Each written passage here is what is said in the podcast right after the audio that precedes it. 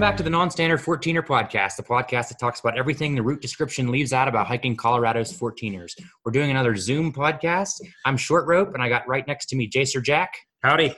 Tay Jack. Hello, hello. And I'll let Jacer Jack introduce our guest for the podcast today.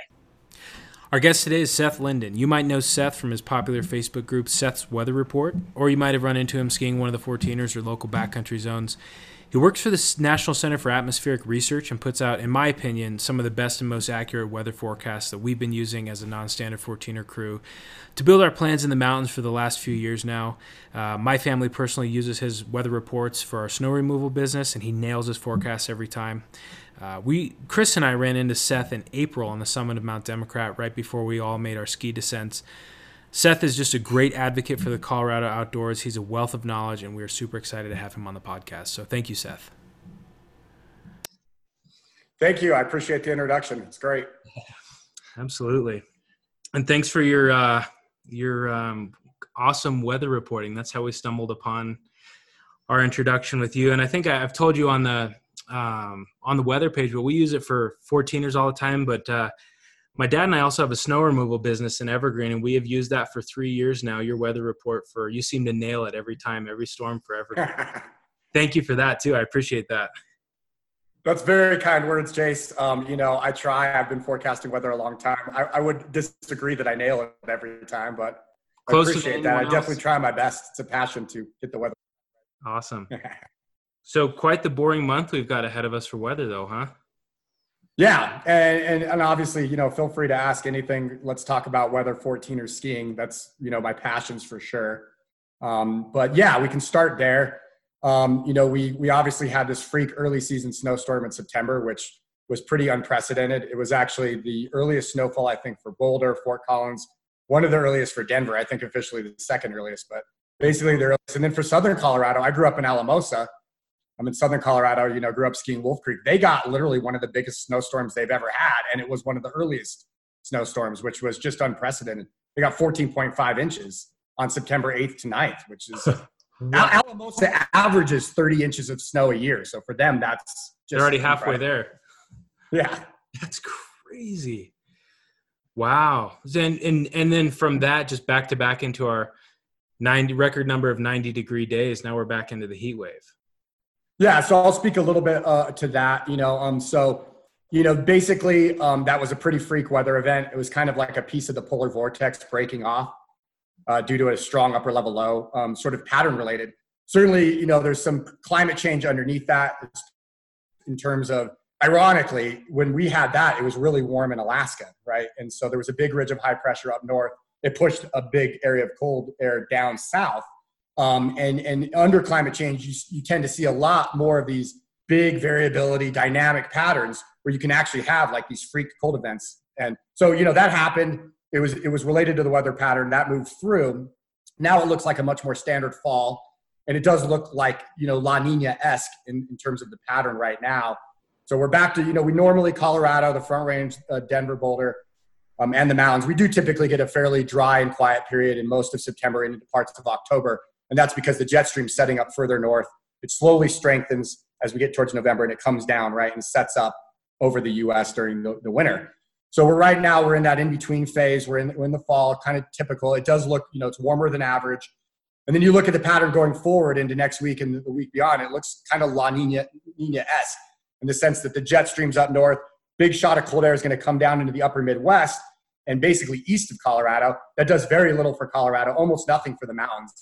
The Front Range will get a cold front on Sunday and then another one on like Wednesday. It'll cool things down some. It'll feel a bit like fall, but not much precip. I don't think we'll see much. I mean, maybe a few rain showers here and there, and but that's about it. So, so a good time to be on the high peaks. Extended. Good time to be on Snowmass Sunday. yeah, yeah. So I've already had people, you know, with the weather blog. It's been great. I mean, you know, I appreciate that. Um, it's been such a passion, and and. and it's grown so much. And even even just recently, I had somebody asking me, literally, um, one of the big climbers asking me, where should I climb on Sunday? Should it be in Southern Colorado or Northern Colorado? That's cool. And my thing was like, hey, look, there is a cold front that's actually going to push into the northern half of the state with wind and some colder air and some clouds, not much precip over, you know, like the Northern Sawatch, Central Mountains, even probably impacting Snowmass a bit, but that's sort of the dividing line. the elk, the elk mountains, excuse me, could usually stop the flow. So southern Colorado is going to probably be out of the cold front entirely. But again, we're talking about a little bit of wind and cold and nothing major at all. We as skiers are familiar with the El Nino, La Niña, but for our listeners that might not know what a La Niña means, can you elaborate on that a little bit? Yeah, absolutely. So, you know, we, we talk about La Niña and El Nino. These are the different ENSO phases. And really what it has to do with is the water temperature in a very specific region of the Pacific. They call it this region, the, it's, it's the El Nino three point four region. There's these different regions. Basically, it's along the, the equator in the Pacific, basically west of South America. So, you know, a little further out into the ocean. And when you have warm water that's upwelling, or the, the, the area near the surface water is warm, that's El Nino type conditions. And the easiest way to think about that is that puts more energy in the southern branch of the jet stream. So when the southern branch gets going, you'll have more moisture and energy coming into California, you know, Arizona, New Mexico, Colorado, Utah. Um, and so, and then you'll have the lows tracking across southern Colorado. So you typically get more snow on the Front Range per se, and, you know, in southern Colorado as well. La Niña is the opposite of that. So that same region, now you're talking about colder than average water. So an upwelling of cold water in that region. And so it's it's trending colder. That pushes the jet stream further north as far as the U- United States is concerned. So you typically have more energy with the jet stream and moisture further north from, let's say, you know, areas like the Pacific Northwest. And then again, from the Midwest east is typically colder. We're usually right on the dividing line. And and the one thing I'd say for Colorado and Utah and, and, and those kind of states, we're kind of in between. The signals are sometimes a little bit mixed, but generally speaking, La Niña puts more of the focus on northern Colorado, less in southern Colorado, and we typically get less on the Front Range. It's the opposite for El Nino. With the southern storm track, you get big snowfall in southern Colorado and usually more snowfall in the Front Range, typically a little bit less in northern Colorado. So those are the general themes, but it can vary widely for Colorado. And does it alternate, or do we have years that are just neither and it just is what it is? Average. No Nino. No Nino. Yeah. Yeah, it, it varies. So first of all, there is a, a there there is sort of a wave pattern to it. It does alternate to some degree, but it varies considerably. Um, you can definitely go, you know, have several neutral years in a row. We actually had, I think, well, so last year was neutral. You know, we had a ton of snow on the Front Range. It was fairly average for the mountains, not so good for southern Colorado. But it, these kind of things are basically in like three to five year cycles. So, you know, you can go from strong El Ninos to strong La Niñas in like three years, two to three years. Mm-hmm. Sometimes back-to-back years as it's fading out. The temperatures change slowly. So, yeah, we have an entire mix. You know, I've kept track of snowfall at my house. I'm a total weather geek for like fifteen years straight. And I mark down what the phases are just to see if I can gain the pattern. That's so neat. And I remember that's the comment that the person made. There's a person who recently commented about someone's patio furniture snow shot. And they were like, man, I'm so sick of seeing all the patio furniture snow shots. And you were so nice about the response on your blog.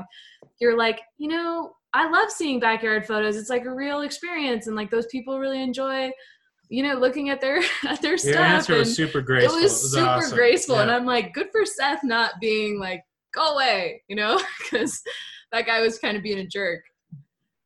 Yeah, I try to. I mean, it's weather. Look, I mean, let's be real. There's so much like other strife and so much yeah, right. back and forth in politics. I don't want to do that on my weather blog. And I generally don't want to get too sort of, um, you know, I don't want to get into hard debates with people. I will. I mean, I've had some crazy comments. Weather forecasting is hard. But yeah, the one thing I told that guy, I was like, in my book, any picture of snow is a good picture. Yes, that's exactly. Yes, amen. Right. I mean, you guys can relate. I mean, the one thing, and we can get into this, the reason I got into the weather was from skiing powder. And that's still the case for it. That's why I forecast the weather ultimately. I want to just go ski the deepest pow all the time whenever I can. So that that's why I forecast ultimately. You answered my next question. That's awesome. So how did you get into it? You're you're a young guy that's passionate about powder, and you decided to go into this field, or did it kind of naturally happen? Yeah, so that's a good question. Let me give you a little background there. So, you know, I was born and raised in Alamosa, Colorado, small town, southern Colorado. Um, it's near the sand dunes. Um, many of you know the sand dunes, and, you know, some of the famous fourteeners, since this is a fourteener blog. You know, I've climbed Blanca several times. My mom actually now lives at the base of the Crestone Peaks in Crestone. Lucky so Crestone. Huh? Have been a big piece of my life. Um, but the bottom line is, is I grew up in Alamosa, a small town, and grew up skiing at Wolf Creek. And, you know, Wolf Creek gets a lot of snow, and it didn't take long. I, I started skiing at three. It was a passion of mine. My dad and my mom would go, and me and my sister. And, um, you know, basically from eight, nine, ten on, as soon as I tasted that deep powder, that floating feeling, I would, I would then be at home. This is starting at about ten, eleven, twelve, maybe. I would look at the Weather Channel to try to gauge when the storms were coming. You know, there was no computer, no internet at that point. I, I mean, it was just T V. And I would just try to gauge what they were saying and be like, is, are they going to get dumped on? And of course they would undercut the forecast because it was, you know, there's a storm coming, but Wolf Creek will get like three times as much snow as the surrounding areas. And so I would watch the Weather Channel. And basically as we got into high school, you know, I'd watch the Weather Channel. My friends would give me a lot of hard time about it. But ultimately, I think it was my cousin or somebody was like, hey, you know, you could do weather as a job. And I was like, oh, really? I had, I had no idea. You know, there's like, he's like, there's a meteorology degree and, you know, you can go and study the weather and be a weatherman or be, do weather research. And so at that point, I think that was like my sophomore, junior year. I was like, that's, that's what I want to do because I want to forecast so I can go ski some more pow. So yeah, absolutely. That's, that's so basically. Perfect. And is that someone who's a like math, calculus, physics background, or what, what is a meteorology degree study? Yeah. I mean, that's a good question. Cause actually when I was, uh, so a little bit of background there, um, I went from Alamosa and, and just to get away from it all for two years, I went to upstate New York. A lot of my family's from the West Coast, so I just wanted something different. I knew the skiing wasn't going to be as good, but at least there was some skiing there in upstate. I had a great time there. Um, and then I came back to C U. And at the time, they actually didn't offer a, a major in meteorology. They, what they did was it was a major in physics and a minor in meteorology. And it's physics-based because basically what I tell people is you can think of the atmosphere like a fluid. It's fluid dynamics. And really a good example of this is like if you took a river with laminar flow, even flow, right, and you stuck a rock in the middle, you can see how it bends the water. And just by bending the water, you're you're actually causing vertical motion in the three-dimensional space, right? You can't see it, but the bend causes the water below it to rise faster into that bend. That's like a, an area of low pressure. Yeah. So it's all physics-based, and it's, you know, it's really based on like conservation of momentum, conservation of energy, and then you have the forces around the Earth, which are like, you know, the pressure gradient force, the gravitational force, the Coriolis force, which has to do with, you know, Earth being round and it's spinning. So it's all physics-based. It's basically like thermodynamics and fluid dynamics, but with air. And so I got a minor in in, in um, atmospheric science and a major in physics, but then I went back and got my master's degree in atmospheric science from C U while I was working at N C A R. So without giving away too many trade secrets, because you obviously, for the most part, have this thing dialed in. Can you talk to us a, a little bit about your modeling and what goes into your forecasting? Yeah, absolutely. And look, it's it's not really too much of a secret in the sense some people have even asked me, they're like, oh, you must be using proprietary models or models that the public can't see. And I'm like, no, actually, everything I look at for the most part is publicly available. I'm going through publicly available websites to look at the model data that's, that has nothing to do with my weather page. So, you know, the, the bottom line is, is the way that you get good at forecasting, well, there's a couple things. I think one of the advantages I have is you need to be local. I mean, everyone talks about that. You have to understand the local terrain. One thing in Colorado is the terrain impacts everything weather-wise, right? I've always told people in Denver, Boulder, there's a, there's a very small difference between two inches of snow and nothing. Like you could have a wind shift just going from slightly northeast to northwest, and instead of three inches, you get completely downsloped flow. So one is, is being local. And then two, what I do is I look at a combination of models. Now, some of this does come from work in the sense that we build forecasting systems where it's using statistics to blend models based on their performance. So I take that myself and I say, what models have been performing? Look at several models. And, you know, for, for example, when you're three or four days out, you look at the global models, right? Like the European model, the E C M W F, which does really well with the wave pattern, right? Like three or four days out. We also have the, the American global model, the G F S. Those are great for getting the overall, like, are we going to get a storm or not? Then as you get within about two days, two or three days, you start to look at these high resolution models, right? Where when I say high resolution, it's modeling the terrain, right? The model grid spacing goes down from, let's say, you know, twelve kilometers down to like three kilometers. But those models are inaccurate after two days because, you, you know, the errors get compounded. So the bottom line is, is you look at a combination of models. As you get closer, you look at high resolution models. You need to kind of have an idea of how the models are performing related to reality. How did they do in the past? And then it's just a matter of over and over and over again. I've done this so much that I can like look at the setup and be like, based on the wind direction and what I know about Colorado, it's probably going to be this amount of snow. And I'll even do things like in my mind, like I do the, the, the snow conversion myself. Like I know enough about Colorado, like, oh, it's going to be higher ratios up in the mountains. And we're going to have these kind of ratios down on the Front Range. So, you know, you look at the setup, the wind direction, the precept, and then you can formulate a forecast. And then the last thing I'll say about it, people always ask is, you know, I'll call it like I see it. I've learned that what you do is, is you look at the combination of models and you keep looking every day and you, you call it like you see it. You change it. If it changes, it changes. Sometimes that's disappointing to people because it's like, there's a storm there. Now it's not. But that's just how it is weather-wise. I mean, it's a chaotic system that you're trying to model. Yes. Yeah. So it sounds like the national models kind of get you like into Fenway Park. They tell you what ballpark you're in, and then you kind of use past data and your own knowledge of Colorado to kind of like say what the forecast is on, you know, row seven, seat seven in the ballpark. Or, or... Yeah. I mean, it's something like that. I mean, the thing that I'd clarify is this, is you, the global models are good at, let's say, the to five-day horizon, right? So when we're we're five days out, like, I mean, that snowstorm, right, was accurately predicted by the European model six days out. It literally, it almost didn't waver the entire forecast. That's pretty amazing. You usually know there's a big event coming when that's the case. I mean, one thing I'll say is, is that for the most part, beyond about five or six days, the uncertainty is extremely high. You know, you just, you cannot trust a forecast beyond five or six days in the winter. So within five days, there's a signal there. And then my point was, you can still look at those models as reference. There's higher resolution models that don't go out as far.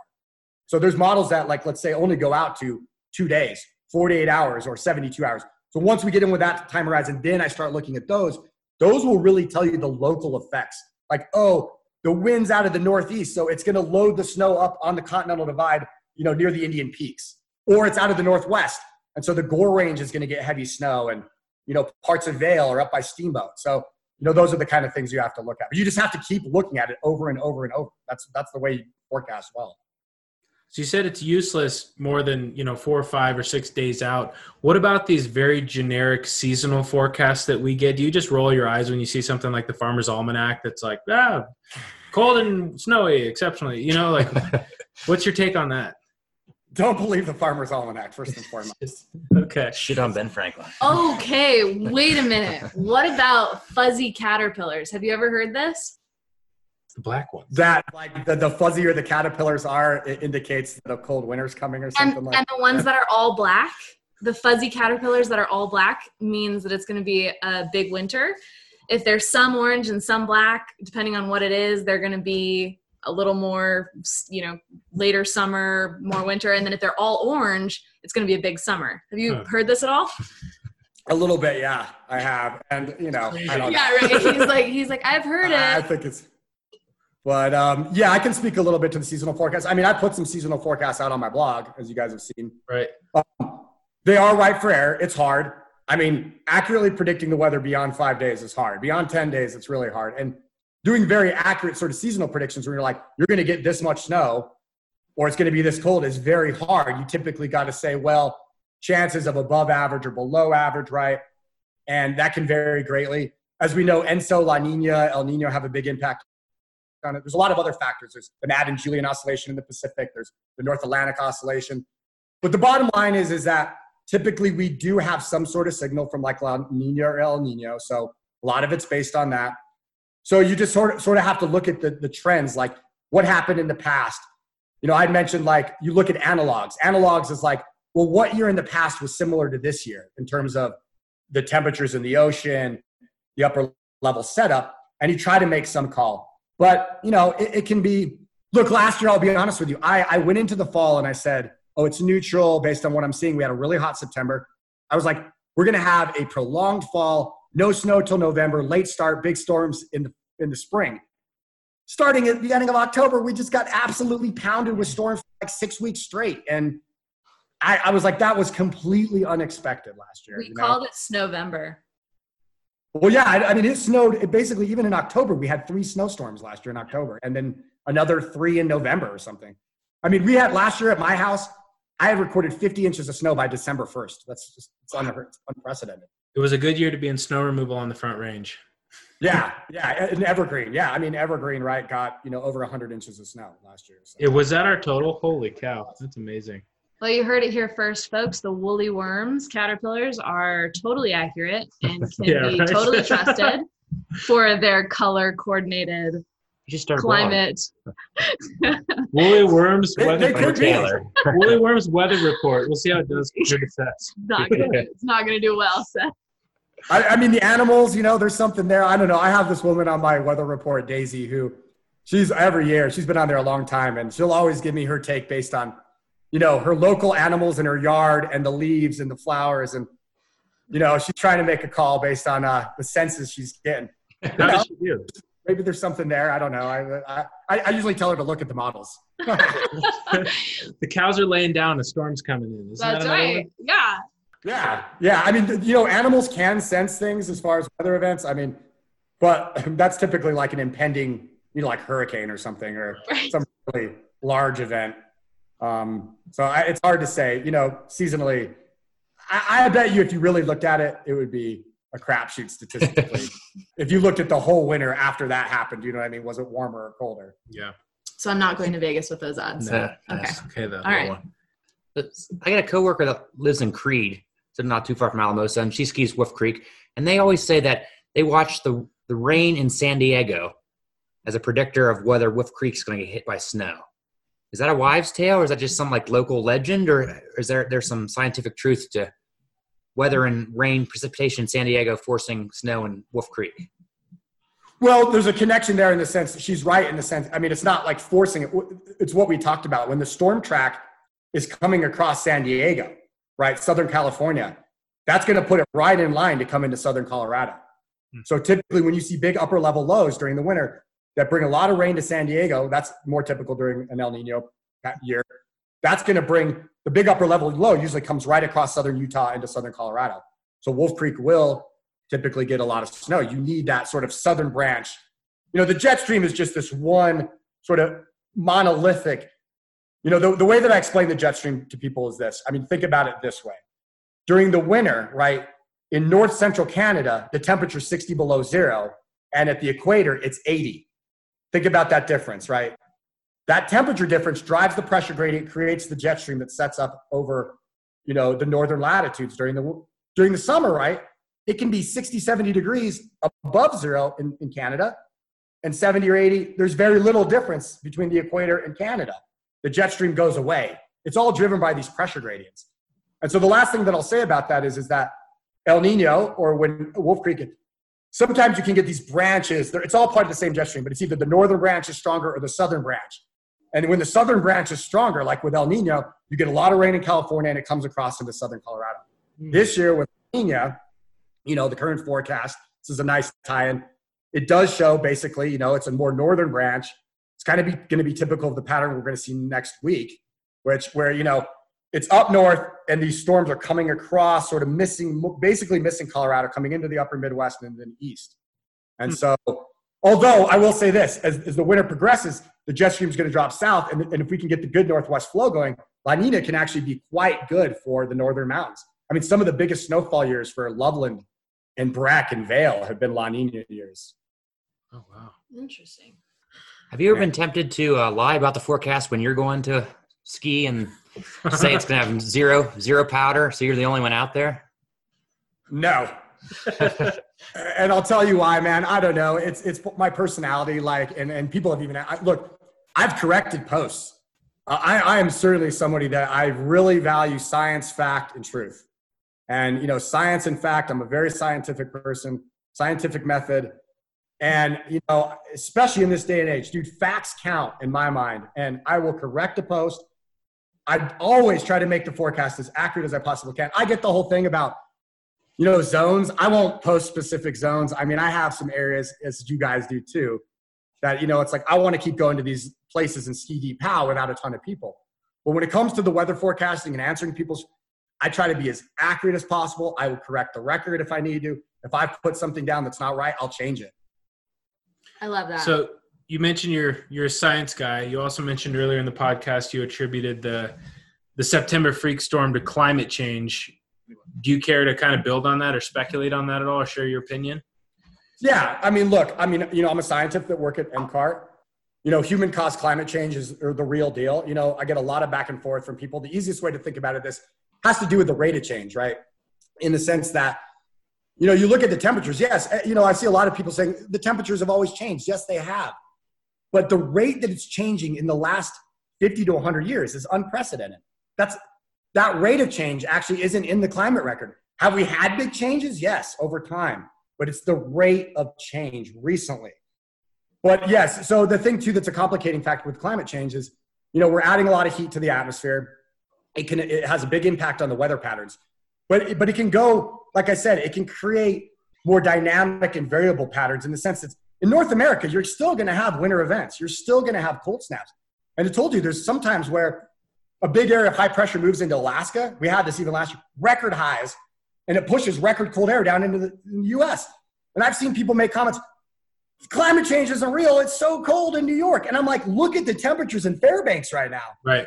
It's zero. It may be zero in New York, but it's fifty degrees in Fairbanks in January. Which That's is why like, I think the scientific community moved away from the term global warming into climate change. Right. Yeah. So, you know, the last thing I'll add to that, absolutely, it, it, it's going to uh, impact, you know, one good way to think about it in Colorado is, and we've seen this, I mean, California is a case study for this. Hotter and drier droughts followed by wetter and crazier storms. I mean, look at Cali. One thing there that I've, if you notice, they've had this cycle where they have atmospheric rivers on top of atmospheric rivers during the winter, right. Super wet, all the foliage grows, and then they hit this spell where it's absolutely dry, completely dry, and everything just dries out, and then it just goes on fire. And so they have these crazy cycles. And even in Colorado, you know, you've seen this. And even this last year was a good example. We're going to have drier droughts and hotter heat waves. We just came off, the, I'll just say this. We just came off one of the hottest August on record for the state. For many mountain locations, it was the hottest and driest August ever recorded. Oh. So, you know, and then we got followed by a freak snowstorm in September. And now, now we're back to literally, I think tomorrow, tomorrow and Saturday, we're going to break record highs again. We could break the all-time high. I mean, we're going to be approaching the all-time high for September. Following a record, wow. you know, half season worth of snow in Alamosa, that's just wild. And like, for you know this too, from a skiing perspective, what, I mean, obviously it's a huge issue, but on like a micro level, from a skiing perspective, these early season snows make me nervous too. From, you know, especially in Colorado, you develop that depth core that sticks around all season. And then that is just, that's the the early buildings of our persistent slab problem that lingers all year. And so I don't think our persistent slab problem in Colorado's, but yeah, those, yeah. those early season snows freak me out, setting it up really poorly for the rest of the season for the snowpack. Do you agree with that? Yeah. I mean, that's one thing that always concerns me. Um, the more that I've backcountry skied, you know, I've been backcountry skiing now for over ten years, a lot more seriously in the last like three or four years. I actually got caught in a slide last year. We can talk about that a little bit later, but yeah, so absolutely. That's something I'm I'm always aware of. I think that this snow, for the most part, was probably too early. There's been some pictures on the backcountry group, if you've seen, where there is some snow hanging on in certain zones on north-facing slopes. That could probably cause an issue. It's not, you need a bigger layer, in my opinion. But there's no doubt, Jace, that like even last year, there was a big concern. I think most of it got buried.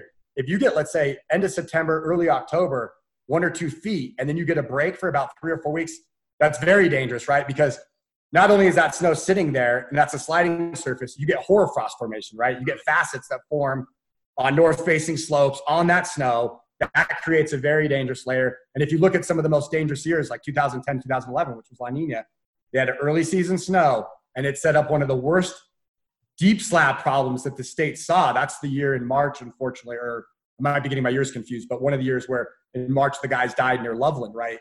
And that reacted, that was in March, but it reacted on a deep slab that had been buried from the fall. So it's something I always think about. I mean, the pref the preference here in Colorado, everyone that I talk to that skis would be like, turn the snow machine on sort of at the end of October or mid mid-October and don't stop. Right. Because then those layers get buried. Yeah, yeah, we have dangerous conditions here in Colorado, unfortunately.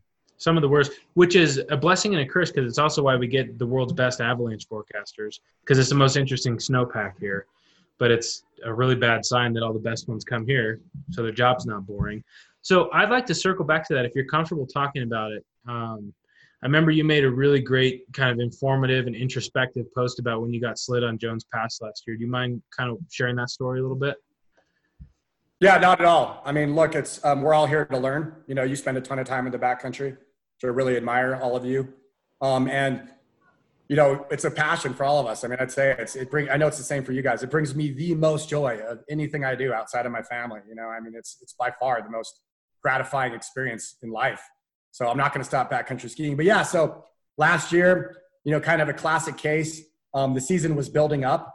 You know, we had started getting a bunch of snow in November, and in my mind, I kind of felt like, because sometimes if it snows uh, some and you can get some, several snowstorms, you can get a couple feet. The fall conditions can kind of be like spring in the sense that you don't quite have enough snow to really produce big avalanches. You have to be cautious, but you can maybe sometimes ski at slightly steeper slopes. In my mind, I was like, it's still transitioning. We had gone up to Jones Pass, uh, me and a partner, my buddy Chuck, who I've skied with a lot. And I think it was end of November, beginning of December. I think it was the end of November. And it had just snowed and it was snowing. And, and basically in my mind, I was like, we're going to, you know, well, the plan was to push to the top of Jones Pass. And initially the visibility was fine. As we got up, you know, above tree line, the vis started to drop. And, you know, the bottom line is, is there was a couple of big mistakes that were made. And, and one was, is that, you know, we had planned on basically just like getting to the top of the pass and then making a decision point and trying to figure out where we want to ski. And of course, you know, being early season, I definitely had that powder fever. And, and you typically, you know, you take, you've been up there probably, Jace, right? You take the road, you yep. can skin the road all the way up, right? So we were on the road. And in my mind, I've been up there, I've skied lines up there. I'm like, we're on the road. You're yeah. good. Like, I, so the bottom line is, is we got near the top, the viz completely dropped. And then what I didn't realize is there had been enough snow already that it had basically drifted over the road. And before I even realized it, I was like, where's the road? Like, I'm, I'm now on the side slope. The road's completely filled in. And what you don't realize is near the top, when the road fills in, it's a greater than thirty-five degree slope with no road, which is like, okay, now you're on. And so the viz dropped. I looked at my topo map. You know, I always have an offline topo. And I was like, we're near the pass. I, I yelled back. I was like, let's get to the pass and make a decision. I can't see. It's uncomfortable. And it was just a mistake. I just pushed through like for another five, ten minutes. The viz dropped. I, I, the road was gone. And basically, I just stepped onto a big wind slab right near the top. Were you guys above tree line or were you below tree line? Were...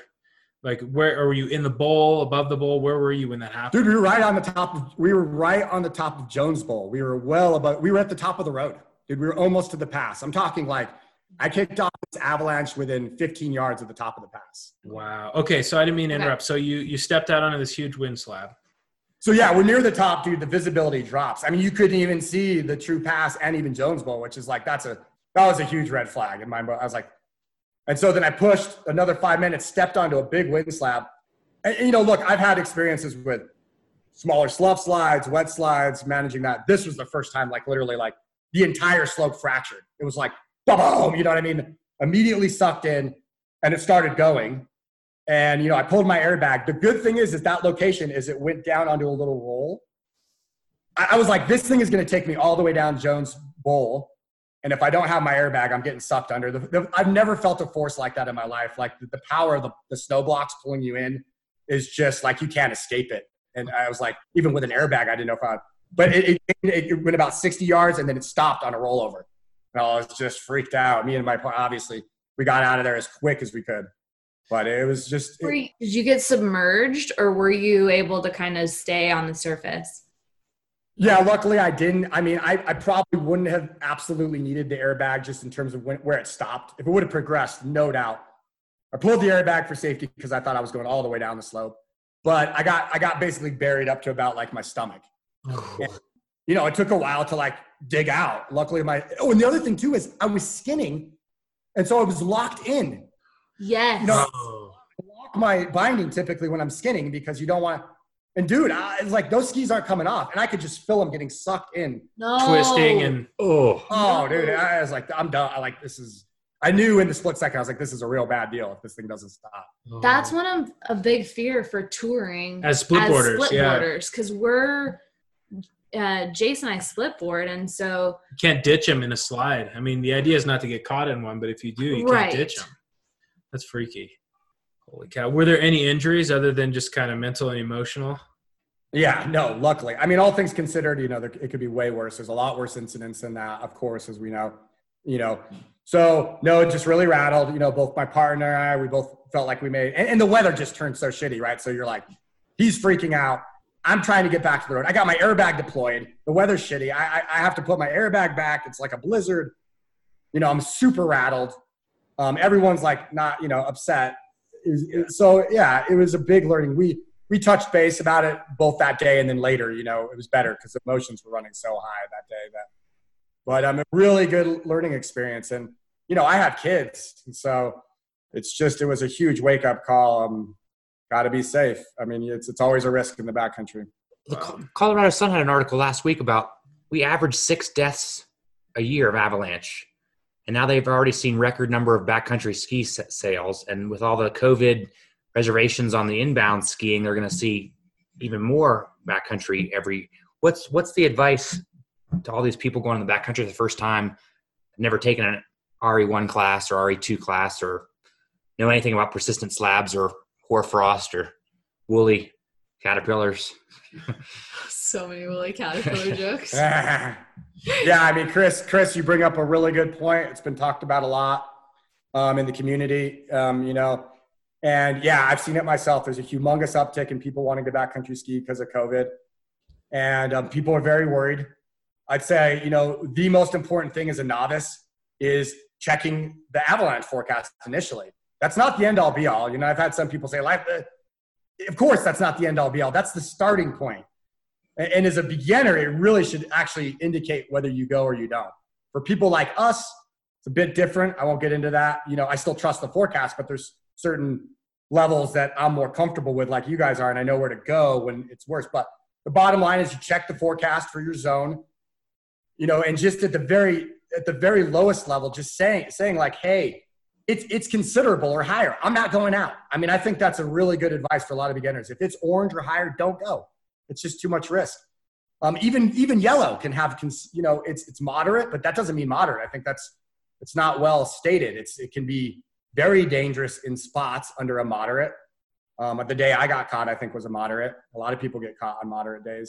So one is checking the forecast. Knowing the weather is important. So, you know, being on Seth's Weather Report, you know, you got to understand it. How much snow fell? How windy was it? If it's more than six inches of snow and the wind's greater than forty miles an hour, you're talking about big time slab development up, up high. You got to be extremely cautious. And then, you know, beyond that, you know, taper your expectations, because as we all know, and I try to tell people, backcountry skiing is really more about, and, and splitboarding is more about, you're spending a lot more time on the ascent. I mean, I tell people, you know, some spring days, it's like, I just spent five hours climbing and forty-five minutes skiing. And it was, Or I've had days where it's like, I spent five hours climbing and I skied for ten minutes and it was awesome. You know, and, and and so one thing I've learned that I try to follow from the people that taught me how to ski was, don't do aggressive lines in the middle of the winter. You know, there's there's all levels of experience. I'm not saying that for everyone, but for beginners, you know, stick with the lower angles, lower than thirty, you know, thirty degrees or lower. Stick with the trees. Don't push it above. I try not to push it really hard above tree line into big, like steep couloirs during the winter. That's that's for the spring. Wait till April, May to do the big lines. That's that's the last piece of advice. Don't don't don't push the terrain. You know, stay on mellow terrain if you can. For us, it's almost like two different seasons. We have like the winter where we're like lower in Jones and we do the Vasquez trees and just kind of make a bunch yeah. of laps, and then like, and it's not even month. It's like a snowpack shift when that persistent slab problem goes away. You see like a week of low danger, then it's game on, and that's like season two of like April and May when you can kind of get after it. But it almost is two distinct seasons. And I am all about the low angle wiggles. Yeah. I will low angle wiggle for for days. Any any powder skiing is good powder skiing in my book for the most part. I agree. And I completely agree with you, Jace, that it's like two seasons. And the other reminder I'll have is just a reminder, you know, even last year we had this really quiet period in March and it stabilized. It went green and everyone started getting after it. But then the April snow came. And what I saw was, you know, you do still get these like either like storm slab or wet slab type slides on top of that firm surface. Yeah. And I, I saw a couple of videos of humongous slides rip out in the Gore Range and near Bertha, like in April. I was up in Bertha a lot in April. And I saw people skiing, like, I was like, why? Are, like, it's not safe enough to ski. Like, people were skiing the fingers, you know, on the west side, kicking yeah. off slides left and right. I'm like, you're going to get raked across rocks right there. Like, So yeah, I agree with you. Like there's definitely a split in the season, but even then in April, you have to be any, anytime you get, you know, two feet of snow, whether it's April or May, you, you got to be really cautious. I think that's a really fair play too. And I, I am victim to that mentality of like, when, when the danger drops to low, I kind of like, you know, take out the stiff boots and like ready to get after it. And kind of, you know, if another storm stacks on top of that, I'm prone to thinking like it's still safe. And I kind of, I put my avalanche forecasting hat on the shelf after the danger goes low for a while. And that's a really good reminder to continually check it. You know, it's just because the danger is low doesn't mean, and just because the calendar says May doesn't mean you're not going to get slid. That's huge. I was just going to say, you know, I mean, the only thing I'd mention exactly, Jace, just, I mean, people probably that are listening to this, you know, and you knew this from the, the, the, the group, I mean, Aaron Weiner, right? Dude, on, on uh, oh, what big eyes you have up in the Gore Range, dude. I mean, oh, yeah. That's exactly what I'm talking about. It, it stabilized, and then the April snow came, and they kicked off a deadly storm slab. And that slab itself at the top was only like a foot deep, but you're in super consequential terrain, and he got swept down the entire chute. And, I mean, that's that's the type of thing, man. It's like it doesn't take much. You get a one-foot slab on top of a sliding surface, and you're in a steep couloir in April. Done deal. I mean, so – yeah. Got to be really careful. It'll be really interesting to see what happens this this season with all the new backcountry people. So, Seth, you, you look at all of these yeah.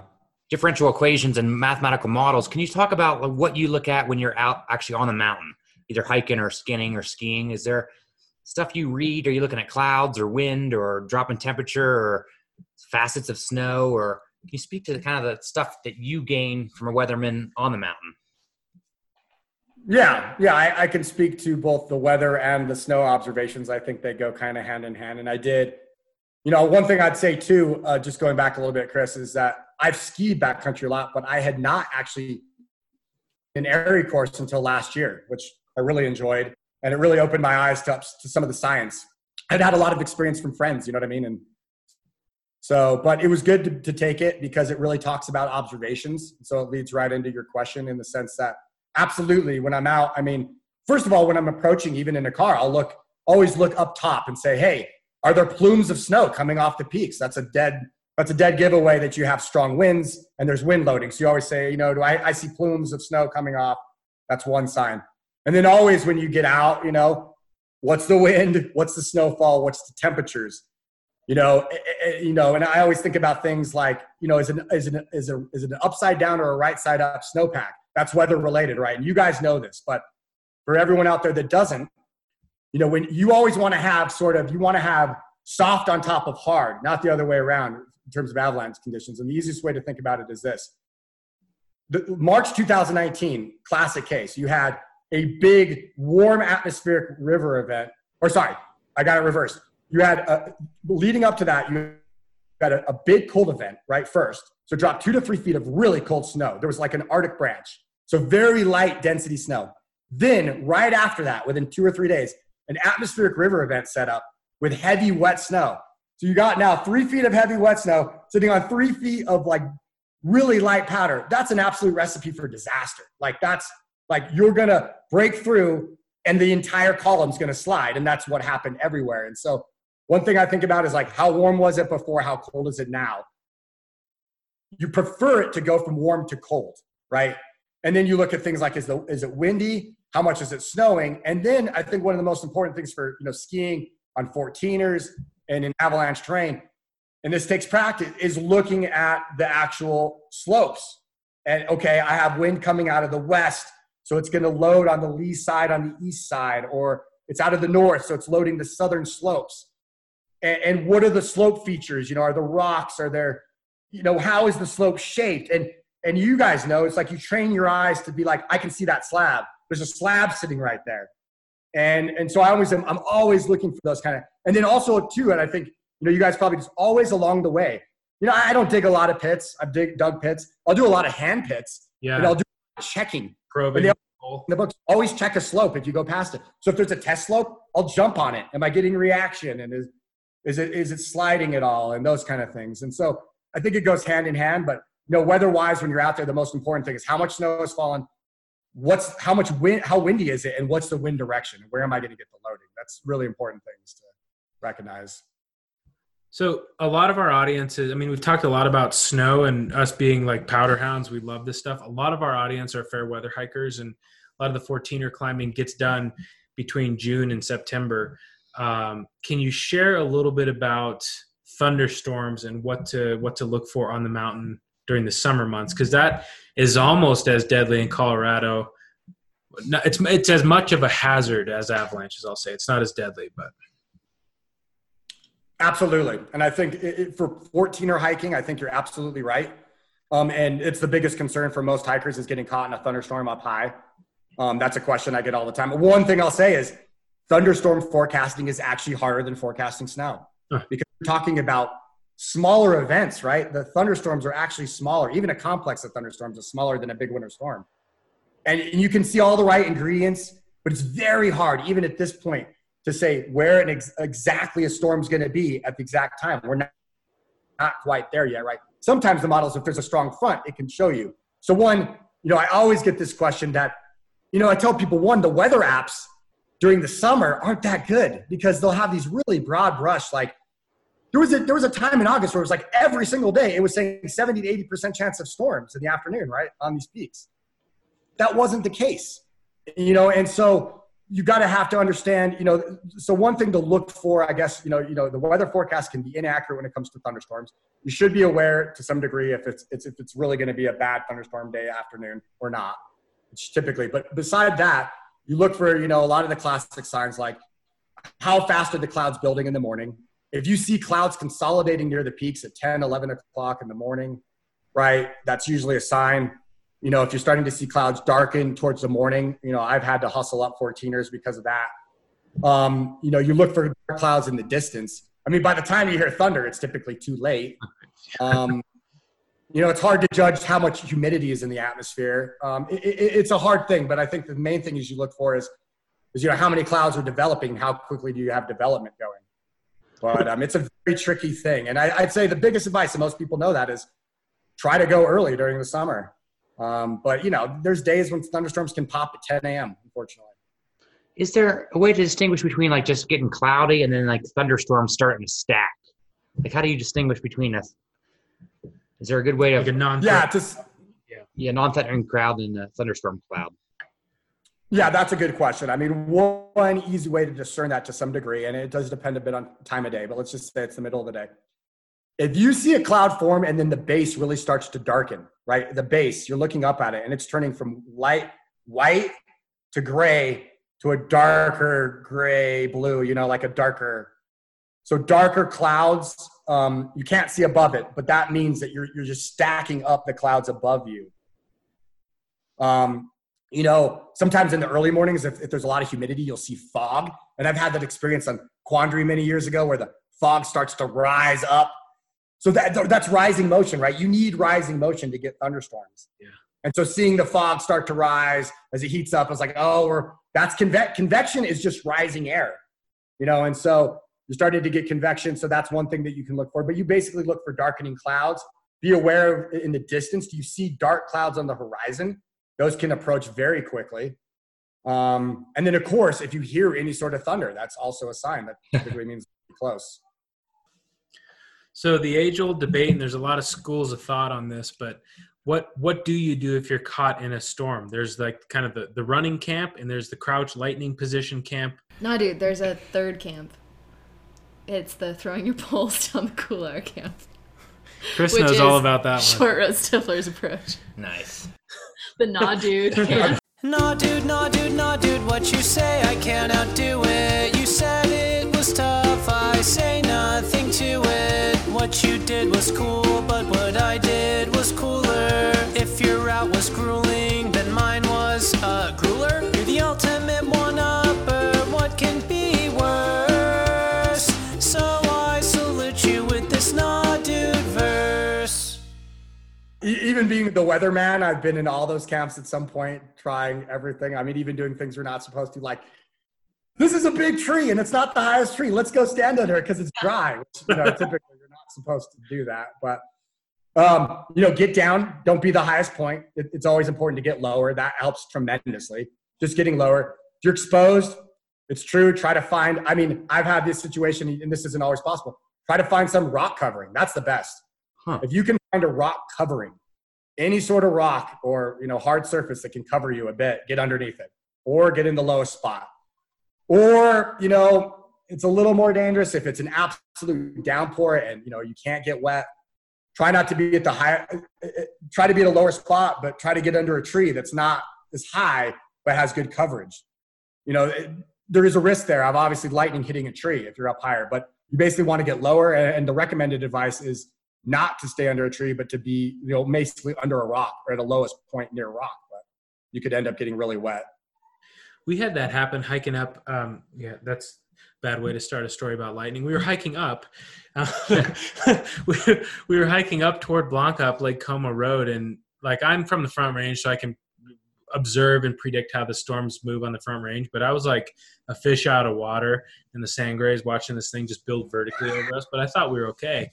And we, we were going up, and then this party of guys coming down were like, oh yeah, it's passing that way, and plus you're below tree line, so you're totally fine, and like lightning's crashing around us. I'm like, what a misconception. Like, we could still totally get struck. And we, you know, don't do what we did. We kept going up, and we were we were safe. But it, uh, yeah, I can't believe that. Like, that that is a misconception that you can be in tree line and still be safe. Like, that's that's not the case at all.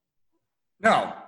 And it just depends on where the storm is. I agree. That's, um, I mean, it's better to be at tree line than above tree line. There's no doubt about that during a storm. But, um, you know, yeah, you, you don't want to be next to a really big exposed tree, you know, but there's times when shelter is required. I don't know, you know, it's, you don't want to get wet and cold. I guess during the winter, yeah, we don't have to deal with lightning. So it's a bit different if it's snowing, but. Totally. It, thunderstorms are hard. It's a hard thing. It's a hard thing to deal with. It's a hard forecast. It's hard to understand, even for a meteorologist. Yeah, we were, um, Seth, I was going to ask you the question. We were actually climbing uh, Peak and Needle, um, and we ran into a rescue. Actually, it's kind of a long story. There was someone getting rescued off of the Traverse. Another podcast, another time.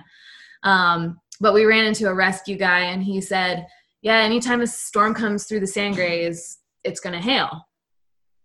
Yeah, and He, he told us that. He's like, yeah, it always brings hail anytime it rains in the sand grays. I'm like, that's kind of weird. And we're like, that's, that's bizarre. That's strange. And so we were, you know, down in camp. We had climbed both peaks. Everything was great. Eating our dinner.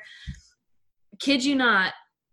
The, out of nowhere. Out of absolutely nowhere. The craziest thunder and lightning storm, and probably five inches of hail. Oh, six inches of hail for an hour and a half. Crashing lightning and huge pellets of hail. Wow. Shout out to Nemo. My dagger tent passed the hail test for an hour and a half. Like dime-sized hail, and then it stopped, and I stepped out of my tent to take a leak, ankle-deep water. And this was like mid-August. Wow. We, it was like ankle-deep never... standing water, and the storm just moved out. It was crazy. And so I was, I I mean, front again, Front Range. We've grown up in the Front Range, Jason and I, our whole lives, and that's not the case all the time. You know, thunderstorms don't always bring hail. And so the fact that he said that, and then we got five inches of hail, blew my mind. They were like, whatever, dude, it's blue skies. We like had dinner, went to bed. It was nice. And then out of nowhere, it was wild. Have you had that experience at all growing up in the sand grays? Yeah, I can speak to that a little bit. I mean, he's partially right. It's not specific to the sand grays. It's specific to the high mountains in general. That might have been it. Yeah, I mean, in, in the easiest way to think about it is, is that, that the atmosphere is elevated. It's colder, right? The whole column. Right. If you look at the column from Denver up, we're at lower elevation, right? Going up from the surface from five thousand feet. There, you know, Lake Como or wherever you were at a Colony Lake or wherever was probably, you know, you're eleven thousand. And so it's starting at eleven thousand. So you have vertical motion there too, just like all thunderstorms. So you're already in a colder part of the atmosphere, you know what I mean? Really quickly, right? So you're getting rising air, and it's taking these rain droplets or whatever into a colder part of the atmosphere. They're turning into ice, into, into, hail, you know, they get lifted back up and there's more hail. But the fact that the atmosphere is elevated, we call it the boundary layer is elevated in the mountains, right? The boundary layer is that layer of our weather, of the atmosphere. And so it's elevated. And so Colorado is a known spot for hail, especially in the mountains, because it's colder aloft, you get vertical motion, the rain gets rimed by ice and it comes down. So you get a lot of hail. And the sand grays themselves, it may be a little unique in the sense that look at the Sangre de Cristo. A lot of time during the summer, you have easterly flow, right? So there's a little bit of upslope. And so you get an upper level disturbance that comes over. There's easterly flow. They're really jagged mountains. So the air gets forced more rapidly up above it. And so you'll get, you know, hail. But yeah, a lot of times in the mountains, big thunderstorms are going to mostly always produce hail. And the last thing I'll say is even, you know, the Palmer Divide has one of the highest concentrations of hail in the U S as well. It's because it's elevated compared to Denver.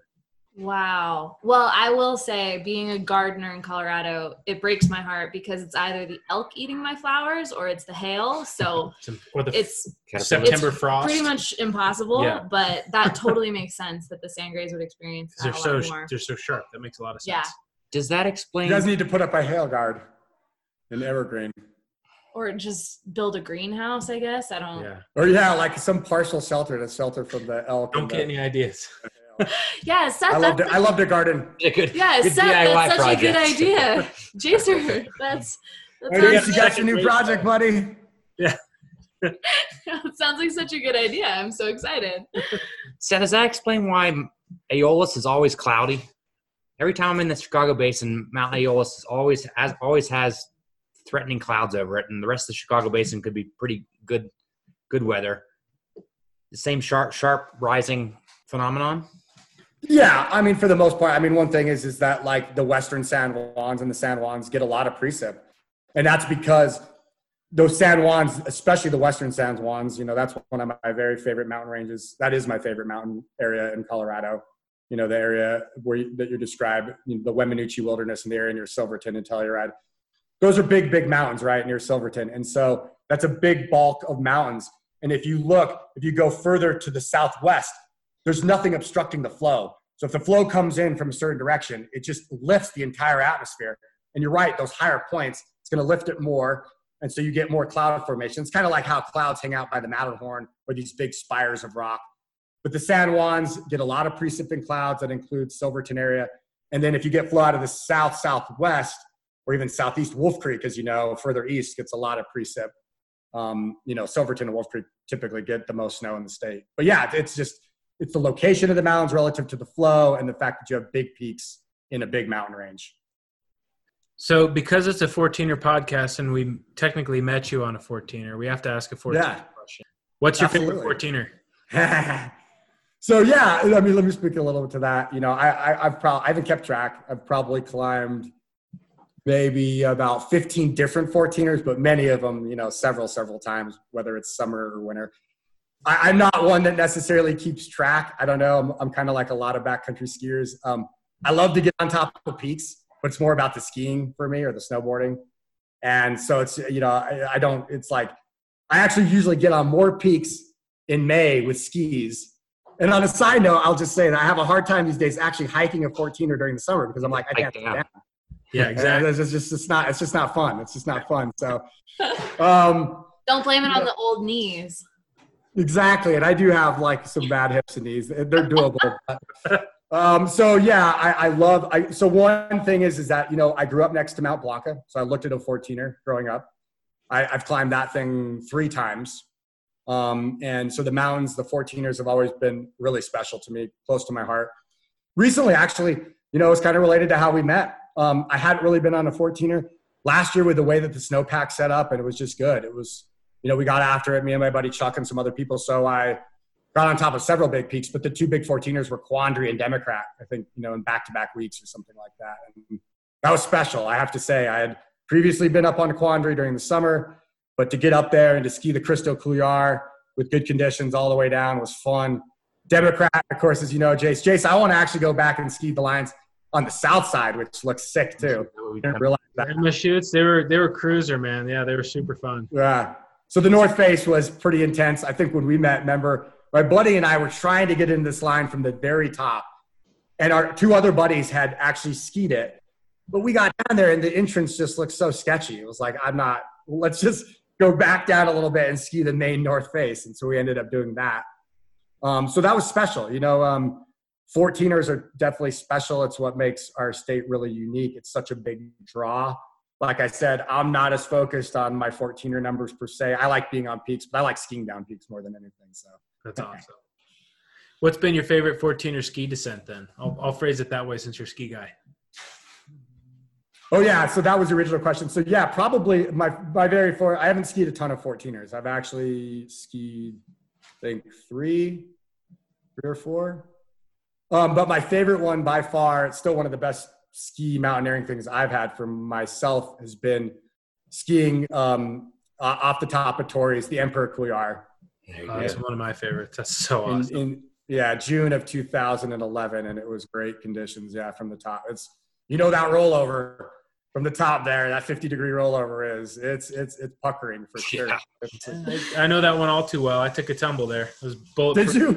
Oh yeah, it's in one of our earlier episodes. Yeah, I took a slide for life and had to self-arrest and skied the rest of it, but it was bulletproof. And uh, if I didn't have my axe, I probably wouldn't be here. So. Yeah. Oh, dude. I know that section. Yeah. Cool. I booted out because it is so steep, and I've got a size twelve boot. And on a snowboard, sometimes your your boot's what makes contact before your edge, and it just slipped out, and I just I went. You I, know what a big boot means? Yeah. No. Big ice axe. Big caterpillar.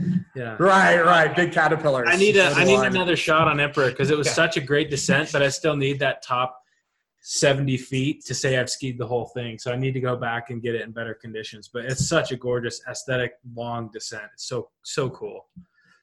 Yeah. There's just so many good des- descents. I mean, I don't know. Some of my favorite are like some thirteeners, but yeah, that was definitely the best fourteeners, the North Face of Torreys. It's, I saw several people. I didn't have a chance this year. The uh, Tuning Forks looked really good this year. Mm-hmm. I skied really well, like into June is good. And then even right near there, I want to ski, um, the main D Couillard off of Grizzly. I've skied like I've skied the more mellow one that's a little bit more down the ridge, but the main dog that comes off the the the, the I think it's the east face there is that looks incredible. So you and I may have to chat offline and compare our checklists and maybe get out on one this spring. We should, man. We should ski, and you know, like you guys, I have. I mean, I have an ever evolving list. Yeah. That, I mean, it's it's it's always, and, and that's a great thing about social media. And I mean, people usually keep their secret stashes. That's fine. But you can gain a lot. And, you know, I've written down so many different zones and lines. And, and one thing I know you guys appreciate, and it's related to fourteeners is, and we're, we're so lucky in the state is every year when I ski, I, ex, I try to explore a different drainage and a different zone, and every drainage, like even this year for me, like I got the whole connection between like Quandary, Democrat, the other side were like Drift Fletcher. And then, and then, and then from there, to the southwest towards like Arkansas. Like I connect, you know, it's like did Quandary, did Democrat. I've been on the Mayflower Gulch side. And then I did, we did a line near Arkansas. We didn't do Arkansas, but it was a line between Arkansas and Tweedo. Yeah. And it, to be able to like, oh my God, like there's so many possibilities here. And it was like, we just did one line in each area. And it was like, it's just endless. Yeah. So every year I like to just like check out new drainages, figure it out. Where are the lines? Well, that is very much the heart of the non-standard fourteener podcast, because so many fourteeners have so many different approaches and different yeah. ways to tackle them, and each one is unique and and fun in its own special way. So anyways, we really uh, really appreciate you you know taking the time. Yeah, absolutely. And I want to be respectful of your time. We've been we're a little over an hour, um so we'll we'll let you get going. But before we do that, I do want to ask you one more question. We kind of asked this to to a lot of our guests, and I stole this question from one of my favorite podcasters, Tim Ferriss. But if you had a billboard at the base of I seventy that was a, a one or two sentence message to project to everybody that's going up to the mountains, is there a message that you, you would put out there? What would you put on your billboard? I mean, this one's pretty cliche, but it just covers everything, and that's know before you go. It's huge. Yeah. But I'll also put that, I'll also say this, and this is a motto I, I live by, and there, there's different variations of this. But it's really keen for backcountry skiing, mountain biking, any mountain adventure. Prior proper planning prevents piss poor performance. The P's. And I think there's different variations. I've heard lots of variations, but for me, it's prior proper planning prevents piss poor performance. I think about that. Every, I put that on the billboard. And I, I think in Colorado, I mean, look, you know, if, if you're prepared, shit can still go wrong when you're prepared. But if you're prepared, you have a much better chance. You go into the backcountry or even during the summer fourteener and you're not prepared both mentally, physically, or with gear, you could get in a lot of trouble. And so I think about that every time. I backpack a lot. I camp a lot. I I I want it to be on point. I usually lead the boys when I'm going, and I, I, I have to, I always prepare. It's like backcountry navigators, everything, you know, it's like, you want to be prepared. That's perfect. That's like Abraham Lincoln's luck favors the prepared. Totally. Well, and that's actually, that's one of my favorite debriefing questions is, you know, and I learned it from Justin Ibarra, who you, you probably know from the group is, yeah, are, we're back at the truck now. Are we back here because we got lucky or because we planned well and made good decisions? And that's, you know, some days the answers are different than others, but, you know, it's always good to err on the side of being prepared than just absolutely winging it and getting lucky.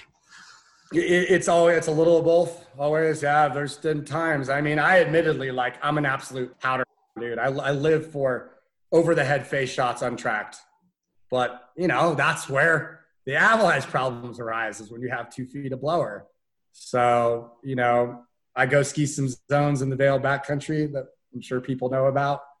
And um, it's, it's incredible, but it can be dangerous back there. And probably a few times where it's like, you're pushing it a bit, but you know, I don't know. You're right. I, I mean, try to be safe. I, I'm every year I want to try to make every year I remind myself, like, we got to just reset and make better decisions.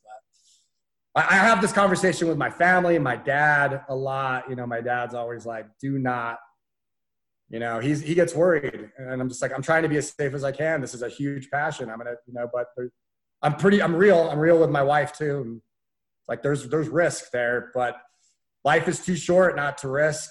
You know, you got to have, take some risk. I, I guess the way I'll end it is, is I live my life a lot with what my dad said, and he gets a little scared, but he's always said, and this could kind of go both ways, but if you're, if you're not living on the edge, you're taking up too much space.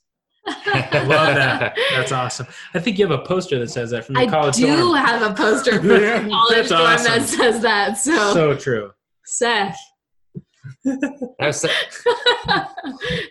your, your energy and passion for weather and fourteeners and powder and Colorado is just kind of inspiring, and I wish it was spring school course season I know, already. It's awesome. I know. It's awesome. Me too. I really appreciate it, guys, and it was just it was a pleasure meeting you guys last year.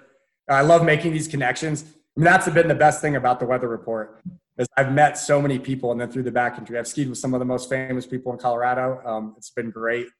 I feel like you guys are up and coming sort of famous people too. You know, a lot of people, Jace, I know that um, just from following you on social media. So I think that's great. And um, it's a great community. So yeah, man, I'd love to get out with you guys and waiting on the snow. Um, certainly if anyone wants to get on Seth's Weather Report, you'll know for sure. You know, everyone always asks me too, you know, and I know Joel Gratz from Open Snow. I think that's great products too. You know, it's just different ways to forecast. There's a lot of different, you know, and um, Chris Tomer's really good too. But I really try to focus on, you know, I always try to focus on like, um, you know, timing and amounts as much, like as accurate as I possibly can be. So you'll know before the next snow comes for sure. I told people that in the summer, and they knew six days before the snow hit. And when it hit, they were like, we saw that. Yeah, you were on it. Yeah, thank you so much, Seth. We'll we'll uh, close out here. Guys, if you aren't already a member, join Seth's Facebook group. I think it is a private group, so you got to request. It's called Seth's Weather Report on Facebook. Awesome. Best forecasting in Colorado. Um, and uh, as always, make good decisions. You're responsible for your own decisions. Take everything we say with a grain of salt. Thank you so much for listening, and we'll see you next time.